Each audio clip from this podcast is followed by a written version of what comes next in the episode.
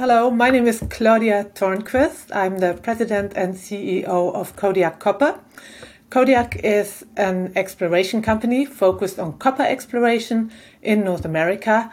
And our main project is a project called MPD in southern British Columbia, where we made a discovery not long ago and are now drilling with lots more results to come. Claudia, good to see you. Um, yeah, discovery, recent discovery made, uh, money in the bank. Um, feels like people should be investing in you, but I'm looking at the share price it's way off from when we spoke 93 cents last time 53 57 cents today. What's going on? Well i think it's the general market. If you look at other junior, junior mining companies they are no different. Everybody really suffered over the summer. The market is terrible but we are in a good situation. We are financed. That is the most important thing in markets like that. We have 10 million in the treasury. We financed in spring, just before the market took a turn for the worse. So we are now financed and executing a big drill program, 25,000 meters, and are fully financed for it. Also well financed into next year, where we have a similarly sized program planned. And so, yeah, lots of results to come and potentially more discoveries. That's really what Kodiak is about at this time. Okay, but 30 million market cap, 32 million market cap company, you keep putting out these, you know, good grades really good grades over big, big intervals as, as well, but you're not getting the credit for it. Is there a point at which you think, well, what, what's the point here? Well, it's just a cyclical market. That's what commodities are. And there are times where um, the market is downbeat, investors are risk off and just not investing, where arguably, to your contrarian theme, the best time is to invest because that's where really you can find great opportunities. Companies where the share price is down but that's fundamentally a good business with good management, and that's a real opportunity then. And yeah, I would argue that Kodiak at this time, we have a market cap that's approximately three times our cash that we have in the treasury, and our share price is at levels that it was almost levels before the discovery to me, that looks like a buying opportunity. And if you look at our insider buying, you will see that I bought a lot, Chris Taylor bought, other insiders bought. We certainly think there is opportunity. And yeah, you just have to be patient. And we're fortunate to be in a position to be financed and to be able to weather the storm in the poor market and hopefully come out with an advantage as and when the market turns. Okay, right. So for you guys as the insiders, you, you, have got a sense of what, what's going on there and that you're obviously encouraged by that. But for me, I'm just a poor retail investor. I'm looking into this story along with lots of other stories. And I'm, and I'm trying to work at the point of differentiation, differentiation between the, the white noise that they're, they're, they're putting out in the market versus what you're saying. So I, I get the cash components. And in that sense, you're, in control. So why is the way that you're intending on spending the money the best way to spend that money in terms of trying to get credit for what you're doing? Well, Kodiak at this time is a very at a very sort of pivotal, very exciting point in our exploration program as we are shifting our focus from the gate zone where we made the discovery to other targets with the aim to replicate the success that we had at gate because what we um, think and what our data tells us is that the MPD project has multiple porphyry centers. It's a multicentric system, just like Copper Mountain, the mine next door, or many other porphyries for that matter. That's very typical. And we know there are other porphyry centers there from the historic drilling where there is already near surface, shallow, lower grade mineralization. And essentially, what we are doing now is exactly the same as what we did at Gate. We are looking for the high grade porphyry center, the high grade zone that is associated with the lower grade mineralization that we have already at targets like Dillard, Man, or in the southern part of our property X. And I think we have a very good chance to make one or further or several further discoveries, and that's of course a very exciting time. Right. Okay. So, so the gate zone um, discovery could it stand on its own? I mean, you, you need to go and find more. You believe that you can go and find more gate zones, as it were. But if you didn't, does it stand on on its own? That's a good question, and one I get asked quite often. Um, will we define a resource at gate and is it big enough? And it's really, a, a, at this point, a strategic choice for the company. Are we going for size, testing other targets, trying to make more discoveries, or are we narrowing down and defining a resource already? And we believe the way we can create value for our shareholders at this time is to find another gate, one or two or three, and make the project really big. That's, I think, what what the potential is and what makes MPD really attractive. And uh, that's why at this time we are not this, not working on a on a resource yet. Now, to your question, is Gate big enough?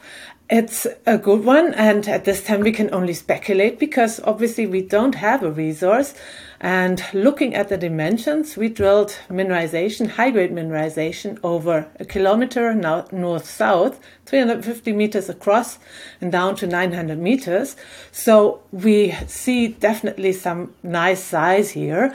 And that I think bodes well. And um, I think my gut feel would definitely be that, that we have something here already.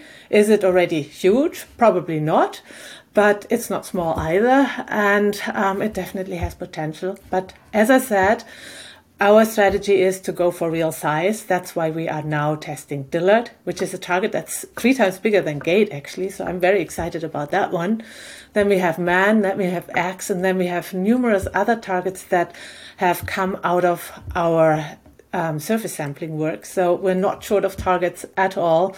And we'll work our way through those over the next couple of, of months and next year. And that should be very exciting. See, that's quite an interesting strategy. Obviously, you, you kind of leave a little bit of mystery there by kind of, you know, walking, walking away from gate and then moving on to the next thing because it could be massive, but we're not going to close it off by continuing to drill it. We're going to f- target, so hone in on more of these targets and sort of see what we can do as a as a, as a district. Um, Ten million bucks isn't going to do that for you, but it's certainly enough. We talked about, I think you talked about twenty five thousand additional meters um, this year. I mean, sorry, how much yeah. more drilling have you got to do? Well, this year we are already a long way through our project. We had a couple of weeks ago an exploration update. At that time, we had 21,000 meters approximately of our plan 25. So we are further down the road now. And by the end of the year, we'll complete our 25,000 meters. And next year, similar size project, um, program planned. Wow. Okay. So a, a lot. But um, how quick is that data coming through into the marketplace? And, and quite frankly, in this market, do you want to rush that? Well, we have, I think, 10, 9 holes so far of 30 plus that we have drilled. So the bulk of our exploration from this year, the results are yet to come. And um, then obviously we'll continue into next year. And do we want the results to come? Yes, of course, because there could be a discovery. And even in a poor market, I think a discovery still gets rewarded and generates excitement. And that's what we're working on the next gate zone, replicating what we did at gate and come up with more or several discoveries. Right. What's your expectation with what's in, in the context of what's going on in the marketplace, right? Because you know, copper, copper's had a good year because it come off a bit in terms of in terms of price. The equity's not getting that that love and reward, but ultimately the thematic still holds strong. Um, what indications are you getting from either institutional, financial uh, groups um, in terms of interest, um, in terms of you know their belief in the in the copper thematic? I mean, so, somebody's got to give here at some point. What's your expectation? How, how, do you manage that in terms of the timing? You've got 10 million bucks. You can control whether that lasts one year or two years. You're in control control of that. But what's the market telling you? Well, there's definitely a lot of interest in copper. I and I think the, the long term copper story, green revolution, hasn't changed at all. There are obviously short term headwinds and, and lots of volatility with all the geopolitical uncertainty, but that doesn't really change the long term story. And I was just last month at Beaver Creek, a big conference, and we had 40 plus meetings or so. So, so lots of investors, and there were several of them five, six, seven who um, said, Well, look, we've uh, booked a meeting with you specifically because we're interested in copper. We were previously only in precious metals, but we really now are looking for copper. So I think there is strong interest from investors for copper. And yeah, it's really the, the longest term longer term mega trend. And yeah, there will be in the short term ups and downs, but um, that's essentially, yeah, the market. And we just, we can weather the storm and the market. And that's the most important for, for Kodiak. Yes, I'm intrigued. That's interesting. Like, you know, previously precious metals, but now looking at copper. And I, I guess the, those copper and gold have always been sort of intertwined in, in, in, some aspect. But do you think there's a little bit of um, the gold market has been so unpredictable and silver, I guess, to a lesser degree, so unpredictable that you, are seeing gold investors perhaps looking at other thematics like you know the battery thematic and therefore co- copper, nickel, etc., and having a little dabble in something that perhaps they wouldn't have before. What I sort of hear from investors is that they are just really drawn to the, the fundamental story behind copper and other battery metals for that matter as well. The energy transition, green revolution, it's just such a big, I sometimes liken it to a super tanker in motion that will require lots and lots of copper and other metals as well.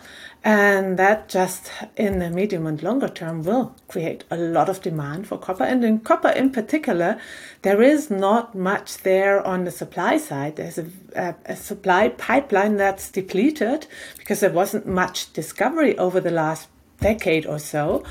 I think um, there was one year in the 90s where, in one year, more copper was discovered than in, t- in the entire last decade. So, yeah, there isn't much there in terms of projects to supply that copper for all these electric vehicles.